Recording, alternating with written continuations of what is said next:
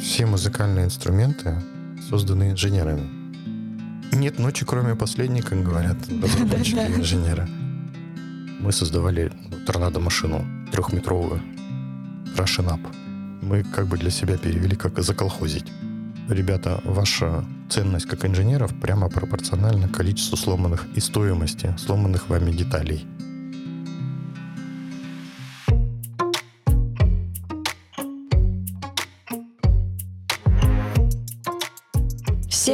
Привет! Вы слушаете подкаст «Мама, я инженер». Я его ведущая София. И Полина. Сегодня у нас в гостях Макаров Владимир, директор научно-исследовательской части УрГУПС, также руководитель фаблабы УрГУПС и куратор проектов со студентами и сотрудниками. Рада видеть тебя. Ну что ж, давайте начнем. Правильно понимаю, что мы собрались, чтобы поговорить про FabLab. Расскажи, пожалуйста, что это такое? Ну, в целом FabLab — это производящая лаборатория, да, если дословно перевести. На самом деле это давно появившаяся сеть по миру вот таких лабораторий, производящих, которые там из Массачусетского университета профессор Нил Гершенфельд собрал первый FabLab. У него была такая концепция, типа собрать площадку, на которой можно произвести все, что угодно. Технические проекты, в большинстве случаев это какой-то стандартный набор производящего оборудования. Можно назвать это средствами быстрого прототипирования. В какой-то момент, я даже помню в какой, в университете появилась такая амбиция создать такую же лабораторию. Мы ее создали, мы вошли в сеть этих вот фаблабов, а она как бы такая вот мировая сеть есть во всех странах, и в крупных топовых э, технических вузах есть такая лаборатория. Смысл такой, что вот в нашем случае это место, где любой студент может проработать свой проект, неважно, он технический, это может быть какой-то творческий проект, вот, он может быть в рамках учебного курса, либо какой-то индивидуальный, может быть, групповой проект. В общем, когда надо что-то в железе произвести, мы поняли, что в университете такая точка должна быть, где можно воспользоваться производящим оборудованием. Он открытый для всех обучающихся университета, для всех сотрудников университета.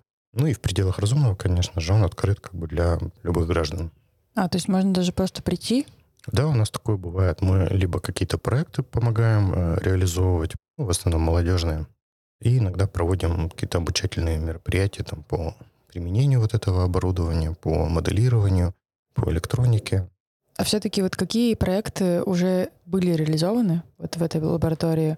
Может быть, есть какие-то знаменитые, уникальные? Да, есть, конечно. Есть те, в которые я вложил часть своей души. Из студенческих проектов это э, в основном ребята с направлением мехатроники, они занимались там квадрокоптерами, занимались какими-то другими роботехническими системами и там, проектами. Он был очень красивый проект. Он родился очень задолго до того, как появился FabLab. Немножечко пожил у нас в FabLab, и сейчас он вышел немножко на другой уровень. Как бы ученый, который этим занимался, он свою школу прорабатывает дальше, просто в другом вузе и немножко на другом уровне. Вот это был проект, э, связанный с э, природными вихрями. Мы создавали ну, торнадо-машину трехметровую. Началось с того, что вот мой э, очень хороший старший товарищ Баутин Сергей Петрович, сотрудник нашего университета. Я давно знаю, что он уже много лет занимался этим математическим моделированием природных вихрей и торнадо. Он как-то обратился ко мне и сказал, вот я хочу, чтобы у нас появилась торнадо. Я говорю, ну слушай, ну а как? Звучит опасненько. Давай сделаем торнадо. Да, давай, мне нужно, чтобы у нас появилась торнадо во дворе университета. Хорошо. Ну, давайте, а какие э, процессы должны, какие там факты должны случиться, какие события произойти, чтобы появился вот торнадо? Поняли, что это должен быть вот такой вот восходящий поток, что у него должны быть какие-то ограничивающие критерии. И подумали, а как мы это можем создать эти условия? Собрали вот схему, рассчитали все мощности, все геометрические параметры, и начали, собственно, это все в железе реализовывать. Большую часть этого проекта я, собственно, сам своими руками делал. Мы создали трехметровую торнадо-машину. В один прекрасный момент мы ее просто включили, вот повернули рубильник.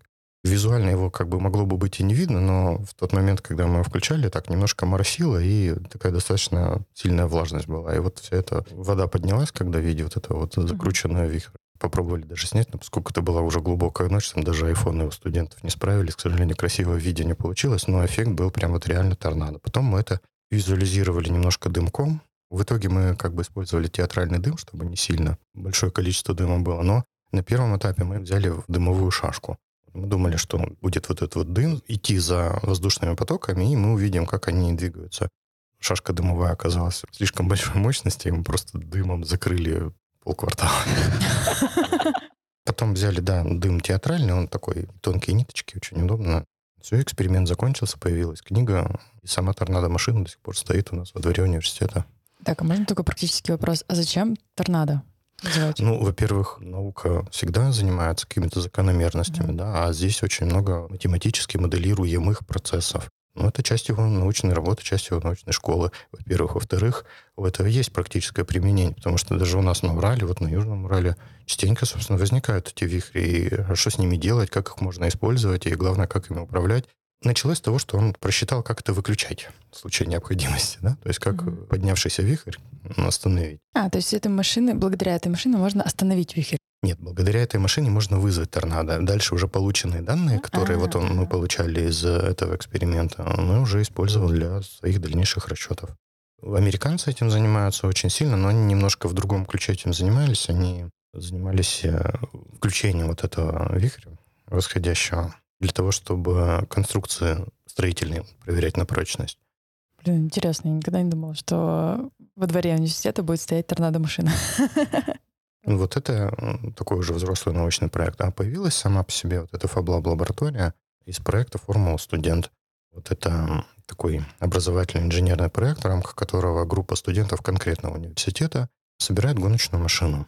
Поскольку это требует каких-то производящих ресурсов, начали с того, что вот я работал с этим проектом, мы помаленьку собирали машиностроительную базу, собирали там, оборудование необходимое, производящее, и вот эта мастерская вот этой формулы студент, она у нас превратилась в FabLab. То есть студенты между собой соревнуются? Да, значит, э, примерно такой регламент. Он появился где-то в 80-е годы прошлого века. Группа студентов какого-то американского вуза устроила какие-то на самодельных э, машинах гонки, чуть ли не на газонокосилках изначально.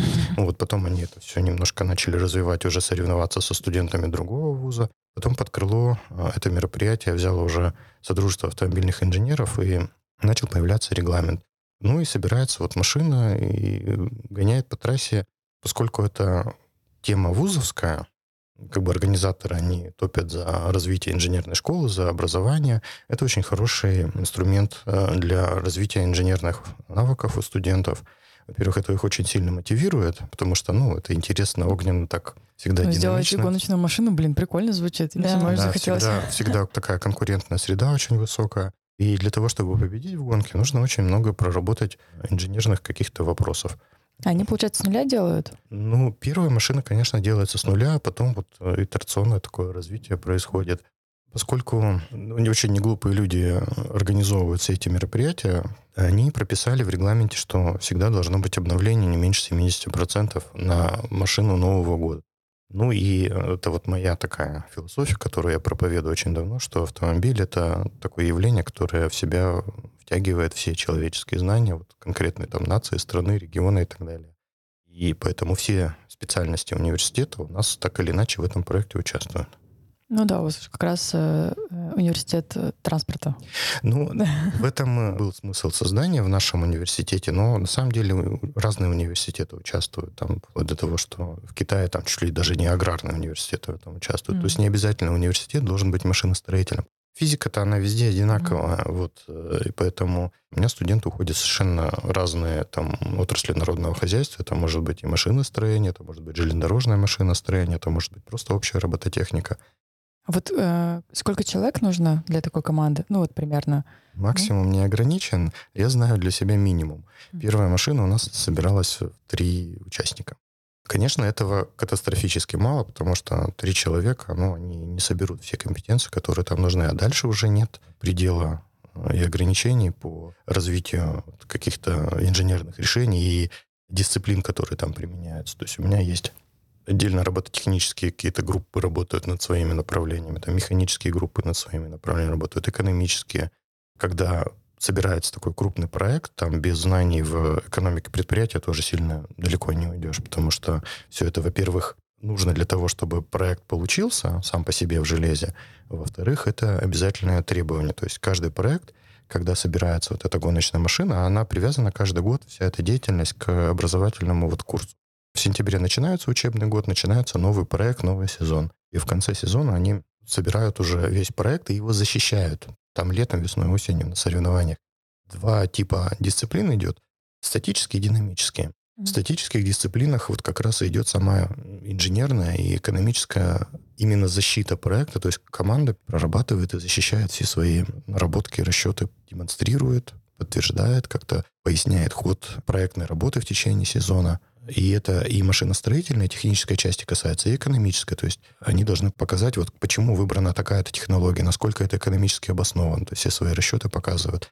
Еще одна из дисциплин — это формирование бизнес-плана по как бы выводу на рынок вот э, той продукции, mm-hmm. которую вы прорабатываете. Ну, конечно же, условно. То есть не обязательно создавать э, там предприятие и реально продавать эти машины, хотя такие случаи тоже были вот mm-hmm. даже у нас в практике. То есть это очень-очень многогранный проект, очень многодисциплинарный. Ну вот я слышу прям достаточно большое количество дисциплин. Сколько было тогда максимальное количество участников? Ну вот у нас порядка 20 человек, а вообще по миру там и 30, и 40, и 50 человек могут группы собираться. Просто большее количество задач решается. Ну, либо просто дифференцируются эти задачи на какие-то подзадачи или шаги. То есть можно и в 200 человек. Очень похоже на работу Формулы-1. На самом деле, не зря она называется королевскими гонками, и мне очень интересно за этим смотреть именно с инженерной точки зрения, вот какие там новые технологии применяются, какие инженерные решения применяются, потому что это не просто вот система человек-машина и конкретный пилот, который побеждает в гонке, да, это работа большой команды инженеров. Так вот, у них там от 20, 30, 40 человек до двух сотен может быть в команде. Точно так же и здесь. Первый прототип работы Формулы-1, по сути. Ну, очень похоже на Формулу-1, но еще раз повторю, что это такая вещь, которую можно потом транслировать на любое вот э, машиностроительное производство. Собственно, я потом смотрю, куда у меня студенты уходят, и это не всегда автомобили. Но, тем не менее, те решения, которые они, допустим, изучали, пробовали, ломали что-то, где-то ошибались, они потом это применяют уже на практике, и не обязательно вот в автомобилях. А кто становится гонщиком, мне вот еще интересно? Непосредственно пилотом, ну, там есть несколько критериев. Обычно это тот, кто показывает лучший результат. Лучший результат обычно покажет тот, кто участвовал максимально глубоко и максимально, так скажем, вовлеченно в сам процесс проектирования. Потому что у меня были случаи с точностью да наоборот. Парень очень хороший гонщик, где-то там какие-то места занимает, имеет какой-то статус в автогоночной среде. Но не очень толковый инженер. Он садится за руль, и ну, результаты прям вот видно, что немножко не те. Здесь нужно понимать, чем ты управляешь. То есть важен не столько навык вождения, сколько знание об автомобиле? Об автомобиле и о той среде, в которой он живет. Ну, то есть мы же едем по дороге. Нам нужно понимать, как у нас контактирует автомобиль с дорогой. Это, кстати, очень сложная инженерная задача вот настроить именно точку соприкосновения автомобиля с, с асфальтом. Он живет в воздухе, соответственно, нужно понимать, что у нас с аэродинамикой. Он э, как бы в динамической среде живет. То есть э, сама по себе как бы область физики, это вот именно динамика, там очень хорошо прорабатывается, изучается, рассчитывается и должна чувствоваться и пониматься пилотом. То есть какие перегрузки, откуда, куда они идут. Ну и органы управления тоже нужно понимать. Э, автомобиль — это продолжение пилота. Соединяться вместе с транспортным средством. Чувствую, да. я не скорость надо за руль, потому да, что физика и, у меня все плохо. И вот мне очень интересно, когда у меня прорабатывается именно эргономика, когда у меня прорабатывается вот эта вот техносферная безопасность, когда у меня вот именно органы управления прорабатываются хорошо, например. И это не всегда связано с машиностроением, это иногда связано, допустим, с медициной. Ну, на самом деле, это, это все знают из школьного курса, что вот у человека есть периферийное зрение, да, какое-то боковое зрение. Вот, и боковым зрением человек ощущает немножко по-другому. Цветовосприятие другое. Вот, и когда мы органы управления прорабатываем, даже не органы управления, а систему индикации состояния разных систем автомобиля мы прорабатывали, мы определенным образом разместили там тахометр в определенной зоне. Мы этот тахометр проработали как бы в цветовой линейке, то есть как он изменяет цвет, в какой момент. Так, чтобы человек, который управляет автомобилем, не отвлекаясь от дороги, мог увидеть, услышать там все, что автомобиль, допустим, хочет ему просигнализировать. Причем набор информации, которая нужна пилоту в момент движения. Тоже очень долго вычисляли, что нужно, что лишнее. Скорости мы не, мы не нужна информация о скорости во время гонки. Да? Это вот мы когда гражданским управляем автомобилем, нам, конечно, нужно понимать, с какой скоростью. А ему не нужно это понимать. Ну, на самом деле нужно, но вот как бы не в этом случае. Ему больше нужно понимать, а что происходит с системами автомобиля и как он эту информацию подхватит. Мы изменили там цветовую линейку, собственно, тахометр меняет там цвет, когда там обороты у двигателя меняются. И в один момент, когда он достигает какого-то определенного значения по оборотам двигателя, мы добавили еще мерцание, потому что вот мерцание точно человек даже самым-самым боковым зрением может увидеть. Угу. Какие были сложности или, может быть, даже факапы в реализации проектов? Может быть, есть какие-то яркие истории? Конечно, есть. Это же студенты, которые собирают сложный агрегат. Причем вот этот вот анекдот всем известный, как э, профессор садится в самолет, который построен им студентами, и не выходит, потому что он знает, что он даже не взлетит. Да, все слышали этот или видели этот мемчик. Так вот, наши деканы, они как бы нервно, но все равно смело садятся в автомобиль, который студенты собирают, и вот участвуют в тестовых заездах. Mm-hmm. Да, такие случаи были. А по поводу вот каких-то интересных ошибок, все они связаны с какими-то ошибками в расчетах. Перед самыми соревнованиями на тестовых заездах автомобиль зашел в занос, причем он зашел в занос по влажной части дороги. В какой-то момент он из этого заноса вылетел на сухую часть дороги, и, соответственно, резко появилась сила трения, колесо очень сильно впилось в асфальт, да? то есть появилась вот тормозящая mm-hmm. сила, и, соответственно, перегрузки на конкретные вот узлы в подвеске взрывно увеличились, ну и произошла поломка. Ну, ребята, давайте пересчитывать, где ошиблись. Ну и самое интересное, что это было вот за буквально за 2-3 дня до выезда. Очень сильно пришлось ребятам напрячься, то есть там все... То есть они заново пересобирали все? Не заново, не просто пересобирали, они сначала пересчитали, mm-hmm. потом создали техническую документацию, э, создали технологические карты производства и изготовили все это вот за три дня и три ночи. Мне почему-то сейчас вспомнилась последняя ночь на технолидере, когда да, нет макета, на утро есть макет. Нет ночи, кроме последней, как говорят разработчики инженера. Наши ребята это знают не понаслышке.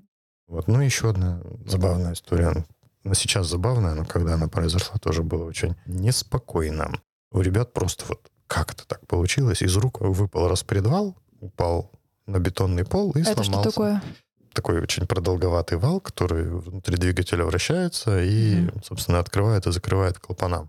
Он как бы на поперечную нагрузку, на изгибающий момент, он совершенно не рассчитан, он очень твердый, но не очень прочный. То есть он выдерживает какие-то определенные нагрузки, других нагрузок у него просто физически не возникает во время движения. Но если его уронить, он очень легко сломается. И это точно так же за неделю до выезда произошло.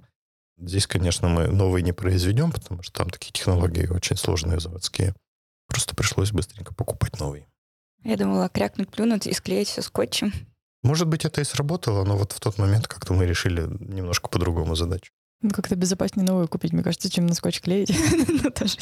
На самом деле, скотч и клей-момент это даже на соревнованиях Формулы-1 иногда применяется. То есть были такие случаи, такая раз, резкая поломка, детали новой нет.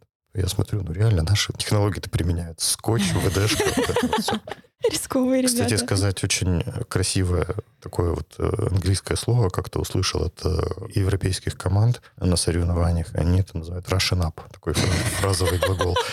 Вот. Это как русская рулетка? Это, нет, нет, немножко по-другому. Это мы как бы для себя перевели как заколхозить. Такое нестандартное решение в экстремальной ситуации. Этим, кстати, русские ребята очень хорошо пользуются и очень хорошо у них получается. Ну, это, кстати, ценится. Изобретательность, креативность, обращайтесь. Да, и очень мне нравится одно выражение одного из сильных и взрослых инженеров, которые в этом проекте очень активно участвуют, что, ребята, ваша ценность как инженеров прямо пропорциональна количеству сломанных и стоимости сломанных вами деталей. Ну, вот главное в таких образовательных проектах это делать выводы и этот э, опыт уже применять дальше уже в своей взрослой жизни на практике. Ну да, мне кажется, это очень ценная школа для студентов. Попробовать что-то сделать. Да, я, я очень сильно замечаю разницу между студентами, которые участвовали и не участвовали в этом или подобных проектах. Действительно, пройдя вот такую вот проектную школу, я вообще очень сильно топлю за проектное образование, потому что получается уже инженер, который может сложные задачи решать именно в экстремальных условиях. Он это видит на практике. Мне тоже вот что нравится вот в этом человек прям видит результат своей работы, может сразу посмотреть, как это действует. Совершенно верно. Увидеть результаты своей работы, когда ты видишь, что то, что ты там полгода сидел, ночью не спал, какие-то скучные там процессы прорабатывал.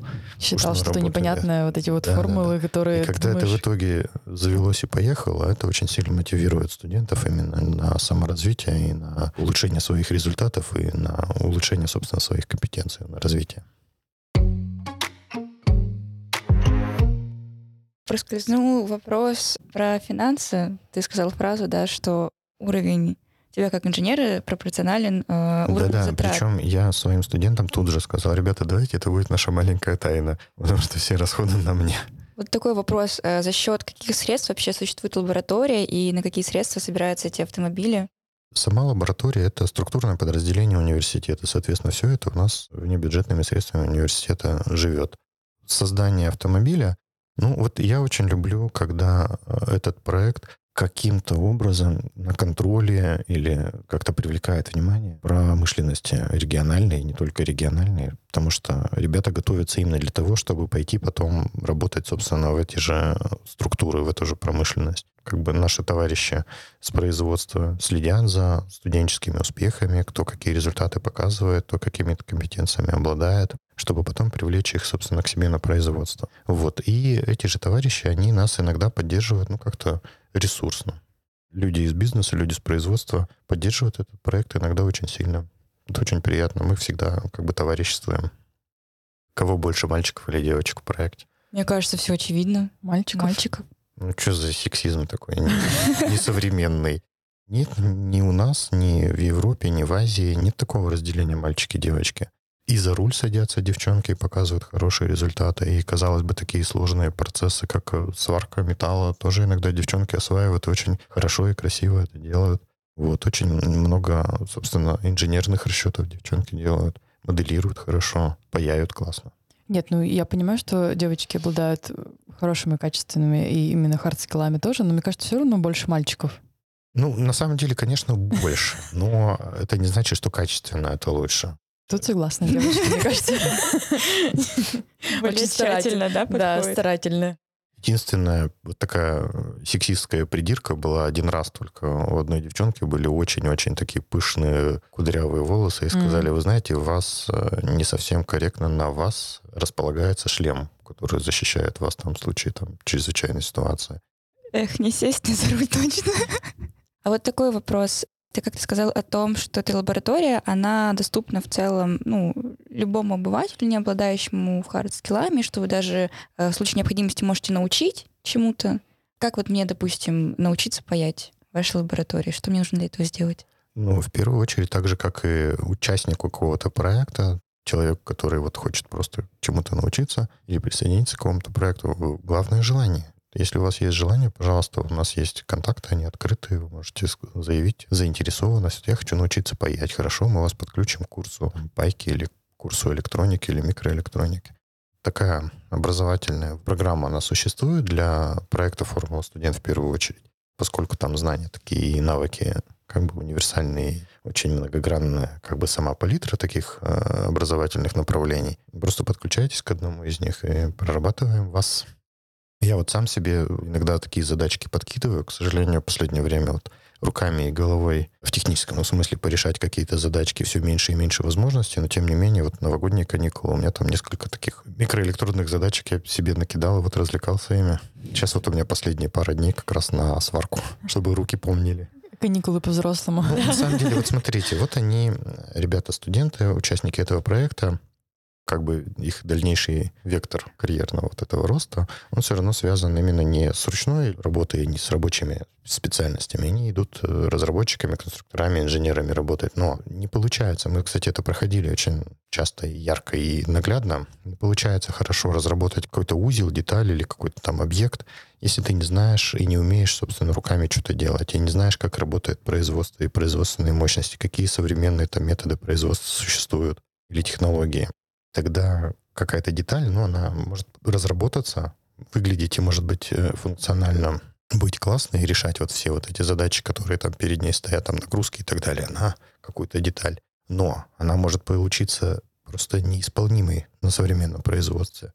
Поэтому, когда деталь разрабатывается, я говорю, ребят, вы каждый раз думаете, во-первых, как она будет изготавливаться, во-вторых, сколько это будет стоить, В-третьих, как это будет там собираться, разбираться, потому что ребята потом просто начинают собирать, ой, что-то не устанавливается. Что-то, ну, не сломалось, допустим, ну вот геометрически просто не проходит. Вот мы разработали раму, внутри нее даже модель поставили, что двигатель помещается, только она как бы снаружи, внутрь, двигатель поместить тяжело, пронести внутрь рама. Вот, иногда эти решения какие-то вот интересные, уникальные, допустим. Есть рама автомобиля, вот в нее просто сверху поставился двигатель. Это самое такое тупенькое решение, да. Вот решение посложнее, когда форма и вся вот геометрия рамы, она вроде как более-менее подхожа на то, что от нее требуется, а там тоже очень много нагрузок и очень много к ней требований. Но двигатель мы сверху не можем поставить в связи с этим. Поставили снизу. Как это на автомобильном производстве называется, свадьба. Когда двигатель в машину ставят. Потом поняли, что нет, это нас тоже ограничивает вот это вот пространство, которое мы для себя оставим для того, чтобы двигатель там поместить внутрь рамы. Мы его хотим как-то по-другому использовать. Мы хотим там еще какие-то структуры нарастить на раме. Тогда мы уже начинаем как-то его двигатель вот вращать. То есть мы не просто какое-то одно большое зево там или пространство оставляем для там, помещения внутрь рамы двигателя. Мы какую-то сложную схему его проноса внутрь рамы уже начинаем прорабатывать. Зато у нас вот пространство, которое раньше было занято вот этим вот путем двигателя, но сейчас у нас какими-то другими структурами там занято. Целое креативное решение. Их очень много. Креативных решений очень много. Я ребятам как бы намекаю каждый раз, ребята, ищите простые решения. То есть чем проще решение, тем оно более надежно. Но это не всегда применим этот подход. Здесь приходится балансировать между простотой решения, стоимостью решения, его технологичностью, возможностью его произвести и между функционалом. Вот тут у нас очень хорошее оборудование появилось, которое нам немножко позволяет более сложные фантазии реализовывать. У нас появился 3D-принтер по металлу. Мы сейчас себе можем очень сложные структуры выращивать, допустим, которые простыми средствами производства, современным, там, фрезерованием или токарной обработкой. Как бы либо деталь будет не очень хорошая, либо эту деталь, вот если она будет хорошая, но ее не реализовать. Вот нас позволяют вот эти аддитивные технологии сейчас. Меня поражает количество компетенций, которыми необходимо обладать. То есть это и хард-скиллы такие, там, как паяние, сварка, 3D-моделирование. 3D-моделирование — это уже софт, по-моему, скиллы. Уже софт?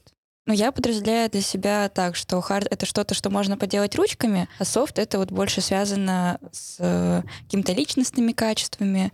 Для меня это умение выстраивать взаимодействие с людьми. Э, организация. Организация, да, какие-то лидерские качества, креативность немножко как по-гуманитарски звучит. Ну, я гуманитарий. Но, но а на самом деле это и на самих соревнованиях оценивается всегда умение построить свою проектную работу. То есть, ребята, какие вы проектные цели перед собой поставили?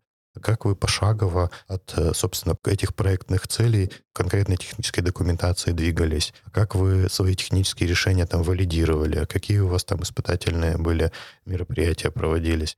Умение вести вот такую машиностроительную проектную работу, оно тоже оценивается, ну, потому что это работа, это производство, это потом все равно в денежки можно будет пересчитать. Вот эти навыки.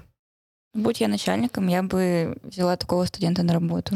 А вот чтобы быть начальником, нужно другими навыками обладать. Вот самая главная компетенция у руководителя проекта или проект-менеджера правильно подобрать необходимые для реализации конкретного проекта компетенции – и вот тем лидер, он у нас всегда подбирается вот по этому критерию, насколько он э, может сформировать э, модель компетенции, которая необходима для реализации проекта, либо конкретной задачи. Задача, э, связанная, допустим, с какой-то механической структурой, но она не всегда подразумевает машиностроительные компетенции. Там, может быть, какие-то и экономические там, науки подключаются, ваши гуманитарные тоже. Как вот эта вот деталь будет выглядеть какая будет картинка и как эта картинка потом продастся конкретному там инвестору или покупателю или пользователю. И маркетинг уже включается. Ну да, то есть у нас есть группа, которая маркетингом занимается отдельно. Это и мальчишки, и девчонки, и причем это не всегда со специальности, которые, собственно, связаны с экономикой, это может быть какая-то техническая специальность, но вот, допустим, они умеют и понимают, как это все потом будет функционировать, и как бы могут весь жизненный цикл смоделировать. А вот могу, например, у меня появилась э, идея проекта какого-то фантомного. Могу я к вам прийти с этой идеей? Да, такое бывает. И как дальше пойдет э, дело? Дальше будет зависеть от э, сути вашего проекта. Например, у нас был такой интересный проектик, я тоже в нем лично поучаствовал. Парень делал гитару. Причем он говорит, мне нужно только верстачок, рубаночек и там напильничек. Я говорю, стоп, стоп, стоп. Здесь же можно создать модель, здесь можно провести какие-то расчеты, создать технологическую документацию, проработать там технологии производства. И в итоге то, что он хотел просто вырезать ножовкой, он сделал модель и сделал на фрезере хороший красивый корпус, гриф. Ну, дальше уже там на лазере какие-то тонкие элементы изготавливал. То есть мы ему как бы вообще переработали всю его концепцию, весь его проект. Как бы первая версия этой гитарки у меня до сих пор в лаборатории лежит. Даже гитару можно. Я даже не подозревал, что можно и гитару здесь сделать. Ну да. В общем-то, все музыкальные инструменты созданы инженерами. Ну, я фортепиано занималась, я заглядывала каждый раз и думала, господи. Да, я тоже постоянно ужасалась. Нажимала и такая, она вот-вот, вот она, вот она. Может быть, у вас есть какое-то напутствие для будущих инженеров? Ну, я, наверное, повторю то же самое, что вбивая в головы своим студентам, не тратить силы, времени на саморазвитие. Это важно. А, как же софт-скиллы? Ну, это как бы часть, часть развития. Развитие должно быть многогранным. Ни в коем случае не бросать какие-то начатые процессы. То есть если есть какая-то идея, нужно довести до реализации. Побольше читать. Хорошее слово. Спасибо, что слушали наш э, подкаст «Мама инженер». Слушайте нас на разных площадках и будем ждать от вас обратной связи, желания присоединиться, встретиться. Мы очень открыты новым гостям. До новых встреч.